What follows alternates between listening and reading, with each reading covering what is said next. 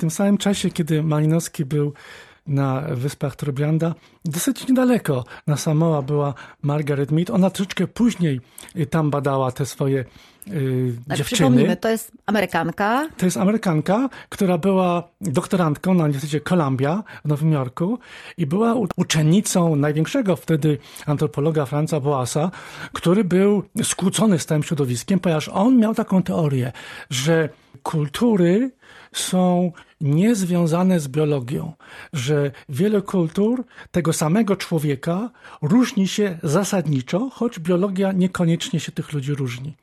Że seks może mieć na przykład uwarunkowania kulturalne. To wynika jakoś poniekąd też z badań Malinowskiego, ale Margaret Mead będzie tą pierwszą uczoną, która powie, że zwyczaje seksualne i normy zależne są od kultury i są różne w różnych miejscach. I to właśnie, co ona odkrywa. Już dzisiaj oczywiście trwają spory, czy te dziewczynki być może jej mówiły te wszystkie pikantne historyjki, bo ona się tym bardzo jarała i, i jej się to jakby podobało, no więc one wymyślały dla niej. Ale to do końca nie jest istotne. Ważne jest, że ona po tych badaniach na Samoa i po tej swojej Ale bardzo... przypomnij tylko w jednym słowie. Ona pojechała na Samoa, robiła badania, ale Robiła w ten sposób, że ona, doktoratem. Tak, że ona mieszkała sobie bardzo Tak. ładnie po czyściutku Ale u potem- siebie, ale przychodziła tak, do dziewczynek Przychodziła do młodych. pracy przez wy- 9 miesięcy. Ono to zresztą to było różnie, bo ona tam ale była dwa razy. wypytywała te dziewczynki o ich Tak. życie seksualne. I one jej opowiadały, jak to one w ogóle Tak. tutaj po krzaczkach i tak dalej. Bo Przy czym cała- okazało cała- się, że one ją robiły w To balonach, jest do końca też nie takie ale generalnie nie opowiadały jej, nie mówiły jej prawdy, tylko mówiły raczej to, co ona chciała usłyszeć. Tak? Może tak, nie do końca wszystko było prawdziwe, trochę zmyślały. My dzisiaj nie jesteśmy w stanie to odkryć. Okazuje się, że jednak wiele rzeczy powiedziały naprawdę, ale one były z trzech sąsiednich wiosek. To było 50 dziewczyn, które nabadała przez 9 miesięcy i które były kumpelkami tak naprawdę. Ale to badanie to były rozmowy tylko. To były tylko rozmowy. No. I co dzisiaj wiemy... Ona nie szła z nimi wianków rzucać, ani tam, no okej. w, w całym życiu tej właśnie Margaret Mead była wielka tajemnica. Otóż ona była biseksualna. Nie powiedziała tego nawet swojej własnej córce. Jej wielka nauczycielka, Ruth Benedict, inna amerykańska antropolożka, była jej wielką pierwszą miłością. One ze sobą miały wielki romans. Czyli ona z kolei wśród tych dziewczynek to miała troszeczkę tak jak nasz biedny Malinowski, tam wśród Dokładnie, tych kobiet. dokładnie. na. Ona też realizowała jakieś niespełnienia i stąd jej utopia miłości kobiecej, która jest otwarta i na mężczyzn, i na kobiet, realizowała kobiety, też jakieś ukryte pragnienia. Czyli mamy kolejną Czyli taką... skażenie badania osobowością Dokładnie, badacza, prawda? dokładnie. Bo na przykład ona dowodzi, że nie istnieje, oni wtedy mówili u dzikich, miłość romantyczna. Ale my dzisiaj wiemy, że nawet piesek, jak nam patrzy w oczy, to czujemy, że jest jakaś emocja. Więc dlaczego ludzie by na wyspach odległych nie mieli do siebie Nie- czuć emocji? No to są wszystko bzdury, to są nasze Aczkolwiek w projekcje. wielu przecież kulturach wiemy, że z kolei od tej miłości romantycznej kompletnie oddzielają seks. Tak, Ach, dokładnie. To jest zupełnie dokładnie, coś innego, nie? Tak, to są zupełnie inne Tu się koncepcje. kłada ta tak, biała masajka tak, i te tak, wszystkie tak, rzeczy. Tak, I Margaret Mead, żeby dowieść kulturowego warunkowania na przykład seksu, to potem pojedzie e, na wyspę Manus i na przykład odnajdzie grupę, którą, taką rdzenną, która będzie miała zupełnie nową koncepcję. Seks heteroseksualny nie ma żadnej przyjemności z tym związanej. Że tylko homoseksualizm tak naprawdę jest czymś, co może dostarczyć Gdzie jest przyjemności. wyspa Manus? To, to też gdzieś tam w tych Na wyspie? Manus. Ale gdzie jest ta wyspa? To jest też Papua Nowa Gwinea, Aha, aha, gdzieś tam aha, w jednej z tych aha. wysepek. I też, że duchy przodków każą każdego, kto czuje przyjemność z heteroseksualnej miłości. To jest, oni z kolei wiedzą, że to płodzi dzieci. Ale jest ohydne. Jeszcze potem, parę lat później, na innych wyspach ona będzie i tam znajdzie rzecz, która będzie chyba jednym z największych dowodów tej, y, jakby tego kulturowego uwarunkowania seksu. Ona, ona znajdzie trzy niedaleko siebie żyjące grupy ludzi, które proponują zupełnie inne modele seksu. Arapesz. Zresztą ona tą grupę Arapesz nazwie, bo w języku lokalnym Arapesz znaczy osoba. Obie płcie, męska i żeńska, są miłe i ze sobą współpracują. Nie jest znana w ogóle pobudliwość, znaczy nadpobudliwość seksualna mężczyzn. Seks jest odpowiedzią na okoliczności. Jeśli ludzi męczy kopulacja, mogą użyć magii do płodzenia dzieci. y, hodują przyszłe żony w ten sposób, że od dziecka sobie przygotowują je, biorąc udział, chłopcy biorą udział w wychowywaniu dziewczynek. I to jest jedna grupa, Arapesz. Druga, która niedaleko ich mieszka, nazywa się Mungumor, teraz nazywają się Biłata. Jest to niezwykle specyficzny teren, pełen bardzo agresywnych moskitów. Po trzech miesiącach Margaret. Mead ucieka stamtąd, ale co ona tam znajduje? Bardzo agresywne płcie. Mężczyźni i kobiety walczą o dominację. Y, Kiedy Ale dziecko zaraz, zaraz, płacze, Chwila, chwila, moment, moment, moment, bo ja się już zgubiłam. U tych pierwszych... wszyscy są mili, a u tych wszyscy są agresywni. Ale teraz, u tych pierwszych to było tak, że oni chcieli, czy naprawdę byli mili? Czyli Ba- mówili, że mili. mają nie, być mili? O to chodzi, że to byli mili ludzie, którzy jak im prostu- się nudził seks, to używali magii, żeby podzieć Zaraz, dzieci. weszła do społeczności miłych, wyluzowanych, ciekawe co palili. Bo może to jest w zależności od tego, jakie rośliny tam rosły. Nie ma oni byli żadnych, y, mili, wyluzowani, jak nie chcieli Piękny się teren, pocić. nie ma tam tak. tych moskitów. Być może wiele jest o środowisku, które tutaj jest rzeczywiście rajowe. I być może ten raj wpłynął na to, że ci ludzie, że nagle ludzie mogli być do siebie No mili. dokładnie no, z okoliczności przyrody, tak? Tak, Czyli dokładnie klimat. Może warunkować Tak. to, jak ludzie żyją. Mamy teraz we Wrocławiu straszną plagę komarów i ja przyznam ci się, jestem pięć razy, bo w studio lata taki jeden. Edek i on już chyba pięć razy ugryzł. I ja zaczynam być wobec ciebie agresywny, ale czuję, to we mnie narasta. Czyli ty jesteś mundugmor. Mundu a ja zaczynam być. Ty jesteś jeszcze Arapesz, dopóki cię nie, ten komar nie dorwie, ale a to ja jestem już Mundugumor jest po- Mundugmor. To są potworni ludzie. Sobie, że dziecko płacze i nikt tego dziecka nie uspokaja. Tylko to dziecko jeszcze dostanie klapsa. Zupełnie Będzie jeszcze lepszym Mundugomorem. Takie mundugomory, ale to nie koniec, bo znalazła trzecią grupę, która się nazywa Ciambuli i tam kobiety dominują i rządzą, a mężczyźni są totalnie podlegli emocjonalnie Zaraz i w czekaj, każdy czekaj, inny a to sposób. se zanotuję. Jak się nazywają? Ciambi. Ciambi. I to gdzie było też na tej wyspie? Tak, no to jest w ramach wszystko... Jak tam jechać jest, proszę? No to Jak tam się jedzie? To na jako Papua Nowa Gwinea, na a potem pytasz y, Idę na na, Papuję, idę na Papuję, I na Papuję, Ciambi. Ciambi. Przez I tam kobiety... To nie, to sobie do Młosła pojechać, do Chin. I że co? No i tam będziesz rządziła, bo te kobiety rządzą tam w tych Chinach pomiędzy... Ale nie, tam nie spacyfikują, no nie, ale w ogóle tam, dobrze. I to co tam robią te kobiety u Ciambi? dominują, rządzą i totalnie podporządkowują mężczyzn. I to jest. I to, jest, to są wszystko trzy niewielkie grupy y, ludzi żyjących na nieco innych terenach, które proponują zupełnie inny model też tożsamości, relacji między sobą A jakby taka dziewczyna Seksu. Ciambi pokochała takiego brdy Jak się nazywa to jeszcze raz? Ci, co są agresywni? Mundgumor. Mundgmor na przykład. Z Ciambi No Ciambi, to? Mundgumor by ją skasował szybko, bo tam gwałt jest na, na porządku dziennym. To jest po prostu Ci potworne. undyk mundgmor. Tak, przemoc. Ale popatrz, zobacz, jak takie R, to tak jak Mordor, jak Tak, u... Nie? być może. Ja, jak... Ale nie, oni się teraz nazywają Biłata. Teraz zdradzę, ja mam takie powiedzenie. Czy można być choć trochę w ciąży? Albo mówię, przecież nie można być tylko trochę w ciąży. To wtedy, kiedy ktoś mówi, że pali tylko dwa papierosy dziennie. I poprosiłeś mnie, żebym zadała ci pytanie. No więc zapytowywuję, czy można być tylko trochę w ciąży? Ponieważ ty to tak często powtarzasz i uważasz, że to jest jakiś dogmat, jakaś prawda obiektywna, Nie, no to jest pytanie. to specjalnie przygotowałem ci odpowiedź, która brzmi można.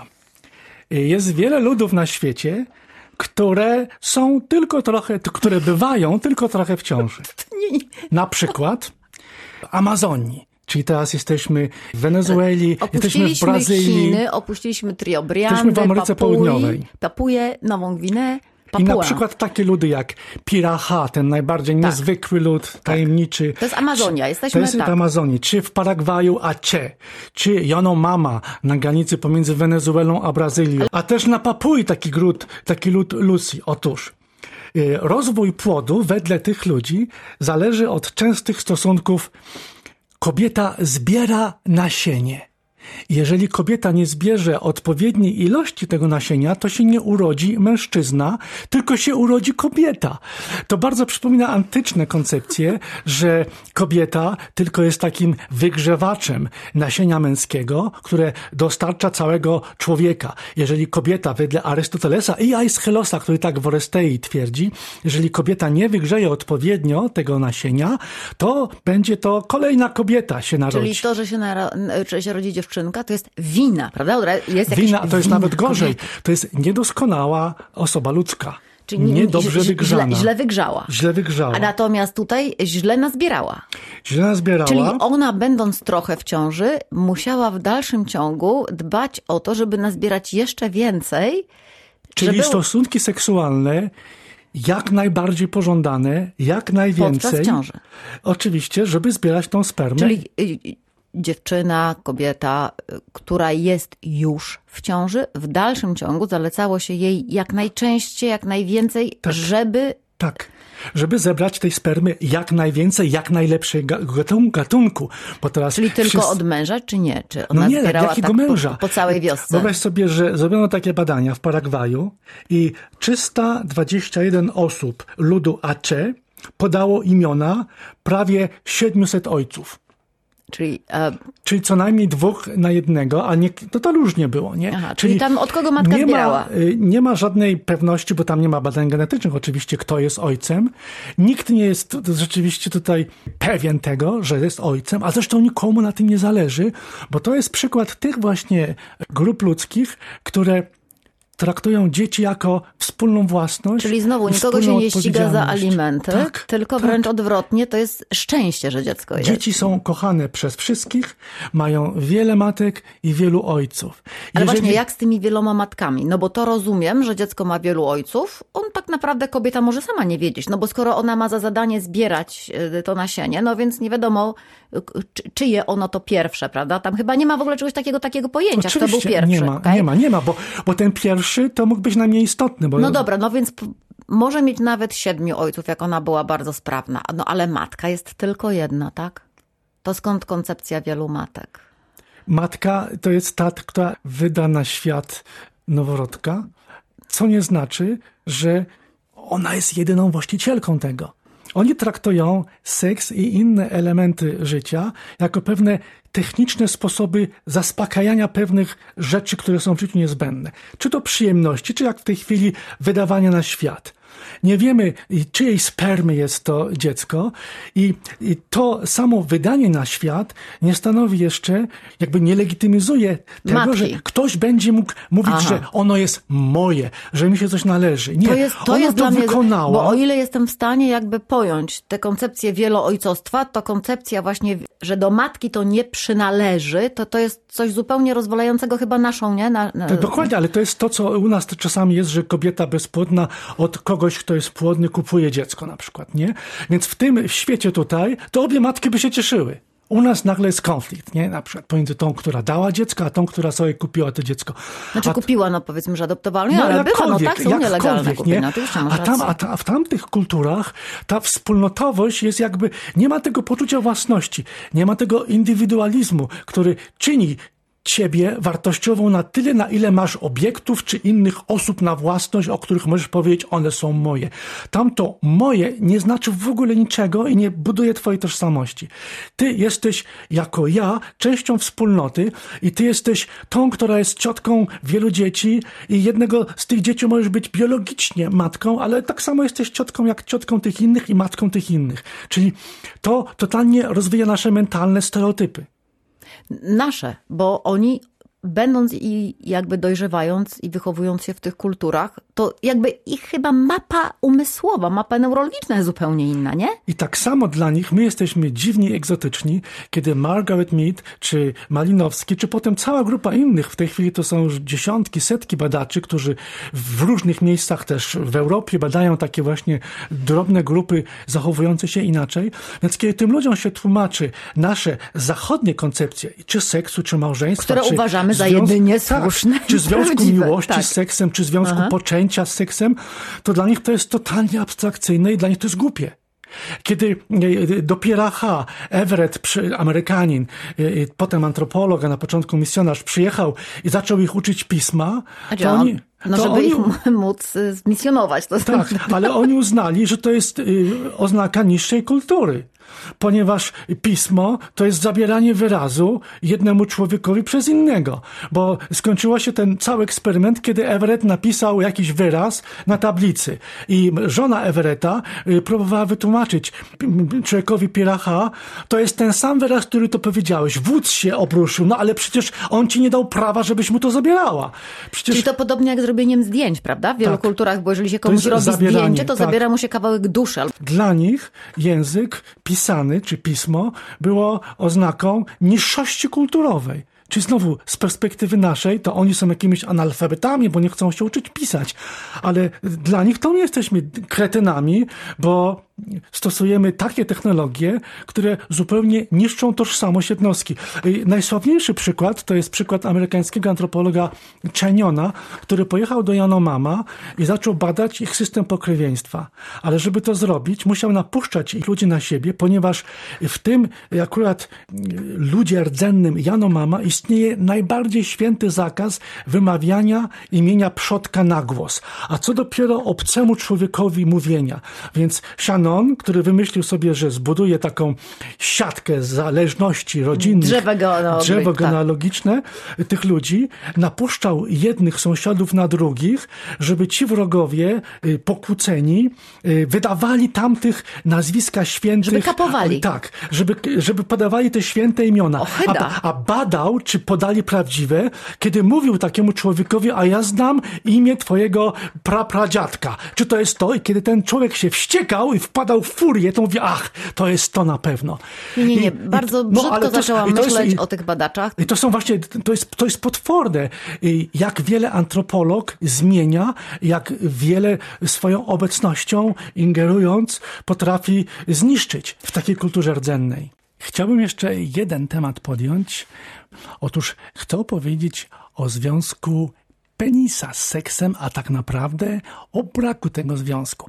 Nam się wydaje, że jest to narząd seksualny. Mężczyźni używają tego do tego, żeby sobie sprawić jakąś tam przyjemność, ale y, Nie, Przepraszam, żeby prokreować. no też, ale oczywiście częściej ta przyjemność jednak, nie? Bo prokreacja to nie zawsze. Zależy w której kulturze świata. Y, Tak, tak. Ja chcę opowiedzieć o, o tym, że ten fallus jest zupełnie niezwykle kulturowo istotny. To jest to, co y, w Grecji Platon nazywa y, oznaką boskiego szaleństwa. Ten fallus odgrywa kluczową rolę. Ostatnio opowiadałem o Indiach i o bogu Shiva, który jest przedstawiany falicznie, co zresztą niektórzy bardzo fanatycznie Hindusi uważają za obrazę, ale tak mniej więcej to wygląda jak fallus, ale to jest rzecz o wiele starsza. Proszę sobie wyobrazić, że y, już Sumerowie uznawali, że fallus jest twórcą rzeczywistości. Ojciec Enki ejakulacją tworzy rzeki Eufrat i Tygrys. Y, Sumerowy to mniej więcej jest jaki czas? To jest 3,5 tysiąca lat przed Chrystusem, 5,5 tysiąca lat temu. To 5,5 jest pierwsza kultura, która rozwinie pismo, razem z egipską w tym samym czasie, ale to jest ta pierwsza kultura No byli historyczna. Bystrymi po której- obserwatorami rzeczywistości, tak? No bo, no Ale w tym samym czasie życie. w Egipcie inny Bóg, nazywał się Atum, tworzy życie i wszystkie stworzenia i przyrodę masturbując się. W Rzymie słowo glans łacińskie oznacza kulę i głowę penisa. Sprot strzelano kulami, które miały wulgarne napisy sugerujące gwałt. Zaraz, na kulach? Na kulach były napisy... Ale podczas walki? Czy... Tak, sprot strzelano A kulami. czy z takich wielkich proc, nie tak, Tak. jak dzisiaj Nie, nie. chłopak strzela z Wielkie procy, takie, te, te takie ogromne, wyrzutnie, a wyrzutnie rozumiem, kamieni. takie... I y, walka miała wymiar seksualny. Mężczyzna gwałcił wroga. Chłopiec dobrego domu w Rzymie antycznym musiał nosić zawieszony na szyi pojemniczek, nazywało się to bulla, z repliką penisa, co się nazywało fascinum. I stąd zresztą nasz wyraz, że coś jest fascynujące, ma niezwykłą moc. Zaraz, zaraz, to sobie zapiszę, bo to jest rewelacja. Nosił na szyi, to był amulet, czy to było... To był rodzaj amuletu, to się nazywało bulla. Taka okrągła z gliny zrobiona. A, to czy, to nie był penisek na, na sznureczku? Penis był w środku, schowany, Schowany. bo penisa pokazać nie wolno było. Znaczy falusa, to był falus. to był falus, to był penis falus. w erekcji. Tak. To był falus. I Fascinum to, się to miało, nazywało. I to miało chłopaka co? To był rodzaj amuletu, tak? Miało go było, dostrzec. to, to było świadectwo jego męskości, I kiedy on to dostawał w momencie, silne, jak już był... Jak podczas inicjacji dostawał to fascinum i to miało być oznaką, że już jest małym mężczyzną. Ten falus, to fascinum miało niezwykłe moce magiczne pod na przykład rydwanami tych, którzy walczyli ze sobą w jakichś konkursach na kto, kto, kto prędzej tym rydwanem pędzi końmi, to pod rydwanami dawano sobie te falusy, jak, żeby wzmocnić moc, ale też falusy miały moc niszczenia wroga. Z, z, pod rydwanami, czyli ściągali sobie z nie, szyi osobne, i pod ryd... nie, A, nie, nie rozumiem, to, że jest jeden. Rozumiem. Każdy tych falusów było setki, Ale tysiące. dobrze, to co nosi... To jest jego, to jest jego męskość, to jest jego tak. tężyzna i Jurek siła męska. nosi to i to jest jego fascinum. Ale jak jedzie na rydwanie i chce zwyciężyć w jakichś tam zawodach To sobie zamawia kilka takich zamawia falusów. i daje podspód. Ale rozumiem. też wrogowie zamawiali figurki jego i ich penisa na tę figurkę dawali i zakopywali pod metą i ta figurka niwelowała siłę tego penisa, którą, którą on użył i dokleił sobie pod rydwan. Czyli taka sobie a mało tego... walka magiczna na, pen... na, tak, na falusy tak naprawdę. Coś takiego było, no. Oni nigdzie nie używali penisów, czyli nigdzie one nie były takie, że tak powiem, w zwisie. Takie w zwisie, elegancki. Y, wiesz, takie w zwisie one były używane przez aktorów komedii. Każdy aktor jako element kostiumu miał zwisającego Właśnie penisa. Właśnie Właśnie nie wiem, bo to jest jednak duże, bo Greków, no bo już teraz, teraz się cofamy do Grecji antycznej, Greków śmieszył duży penis. Mały o. penis jest oznaką bohaterstwa. Elegancji. Wszystkie wazy, jak zobaczysz Heraklesa czy wielkich bogów, no. oni mają małe peniski. Małe ptaszki, tak? Małe tak. ptaszki. Duży ptaszek, to oni pękali ze śmiechu. Ale to jest dla nas taki wiszący jak w erekcji, bo to jest taka długa kiełbasa. I to było coś, co nie przytaczali sobie do majteczek wszyscy aktorzy komediowi. I, teraz I to oczywiście... miało śmieszyć. To, to, to jest tak? element komicznego stroju, czyli mm -hmm. to mhm. miało śmieszyć, to, tylko że to jest taki śmiech do końca dla nas niejasny Ale, ale żeby tak wyjaśnić, od, idąc od Sumerów, gdzie Fallus był tym stwórcą świata. Tak. Potem jesteśmy też w, star... w Egipcie. Jesteśmy w Egipcie, też gdzie jest tym tworze, tworzącym świat przez właśnie ejakulację po masturbacji. I są Indie, gdzie fallus jest właściwie Głównym awatarem, jest symbolem, siwy. symbolem siwy. Teraz mamy Grecję, gdzie z kolei była bitwa na fallusy w tym sensie, że na przykład potrafili, magiczne to miało, miało też magiczne to, to znaczenie. To, te falusy, które noszono na szyi, to w Aha, Rzymie. To Rzymie. W Grecji, w Grecji, ale w Grecji falus jest jeszcze bardziej obecny, bo w Grecji na przykład... Bo teraz bo, idziemy tak kulturowo, chronologicznie się staram to troszeczkę, ogarnąć. Troszeczkę nie? się cofnijmy do tej Grecji antycznej, bo to no, jeżeli no, chodzi no. o falus jest niesamowite. No. Falus był symbolem, y, który był wszechobecny na ulicach greckich. Y, Hermy, y, które były wystawiane Bogu Hermesowi, Bogu, który był... Czyli te falusy stojące na rozstajach dróg, to jest Grecja, tak? To jest Grecja, bo one Ale to były takie falusy ze skrzydełkami. To były różne. One były z głową też czasami.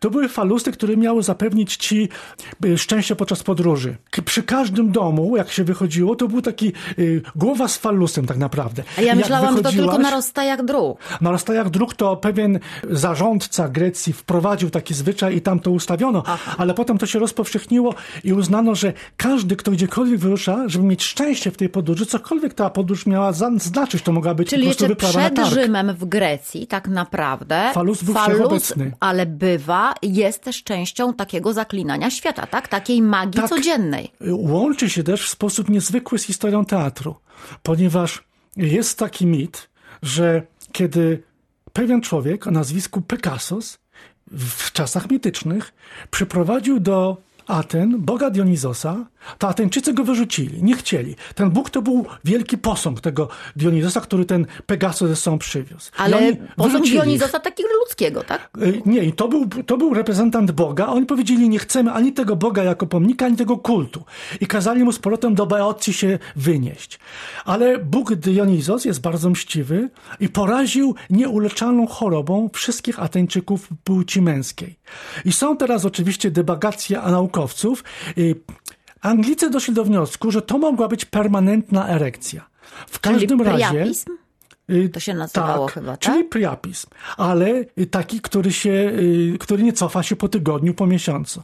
Więc Ateńczycy, zmęczeni tym, że cała krew cały czas jest w członku, y, wysłali do Delf delegację z pytaniem, co robić. I ta delegacja im powiedziała, no jak to czcić Dionizosa, a na pamiątkę tej choroby wystawiajcie mu wielkie fallusy. I na przykład na wyspie Delos można jeszcze dzisiaj zobaczyć takie wielkie fallusy dedykowane Dionizosowi na pamiątkę być może tej właśnie choroby, żeby już się nie powtórzyło, że my już od tej pory czcimy tego Dionizosa i nawet wielkie trzymetrowe fallusy mu wystawiano. No, jak, Także no to, to jest to logiczne, słuchaj, jak postawisz pomnik, to zejdzie to z ciebie, wejdzie w ten kamień i jesteś zdrowy. Tak, tak, Co to jest małżeństwo? Znalazłem przykłady na zupełnie niezwykłe traktowanie tej instytucji. Na przykład na południu Afryki jest lud, który ma taki język klikowy, kung, san, zwany też djukhasi. Większość dziewcząt wychodzi za mąż kilka razy, zanim wejdzie w związek długotrwały. Rodzaj takiego sprawdzania się. Bardzo ciekawa jest sytuacja ludu Kuripaka w Brazylii. Małżeństwo to proces stopniowy, niezdefiniowany. Polega to na tym, że jeżeli do twojej chaty wniesie hamak dziewczyna i położy się na, w nocy do, do hamaku obok twojego hamaka, to znaczy, że jesteście małżeństwem. W Aha, momencie, w a, którym a chłopak ty... ma coś do powiedzenia, czy raczej... Znaczy niewiele. Bo ona w każdej chwili może też pójść. I tak długo jesteście małżeństwem, jak długo ona tam sobie w Ten tym hamaku Tak. jest. Znalazłem niesamowite y, opisy małżeństwa, tak zwane małżeństwa podróżników. To się nazywa Nika Misyar w Arabii Saudyjskiej i w Egipcie. Tak poślubiona żona nie musi być informowana o zawieraniu przez mężczyznę innych małżeństw. On jest w podróży. Aha, no bo to są ci nomadowie, tak? Czyli tam, Tam, on, tak. gdzie tam taki Ale trochę... jeszcze ciekawsi są szyici. Ci mają małżeństwa dla przyjemności. Nika muta. Do dziś? Na czas, tak, na czas z góry określony, od kilku minut do kilku lat. Ale to, to, ja wiem, to ja wiem, zdarza się, że białe turystki padają Tak, na to. tak, Wydaje im tak, się, że ona naprawdę tak, tak. wyszła A za to mąż, było nie? kilkuminutowe A to było właśnie tak. A on miał i on podpisał wszystkie papiery. W wielu językach brak słowa dziewictwo, dziewica. Brazylia, lud Canela.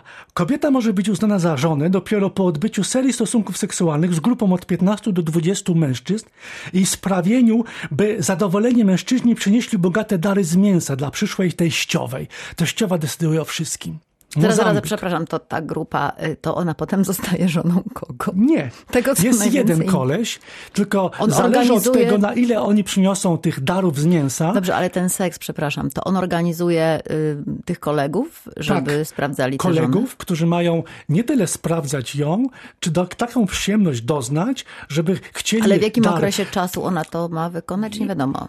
To kontroluje teściowa. Rozumiem. Teściowa dopuszcza, I teściowa uznaje, że może wyjść za mąż. Kiedy te na, kiedy nazbiera dary z mięsa będą rozumiem. wystarczające. No, to było, to było, to było zaskakujące. Lud To- Owarao w Brazylii. Zwyczajne związki są regularnie zawieszane podczas rytuału mamuse. Każdy może mieć seks z każdym. To jest fajne. Malinowski opisuje, to nazywa e, festiwal orgi.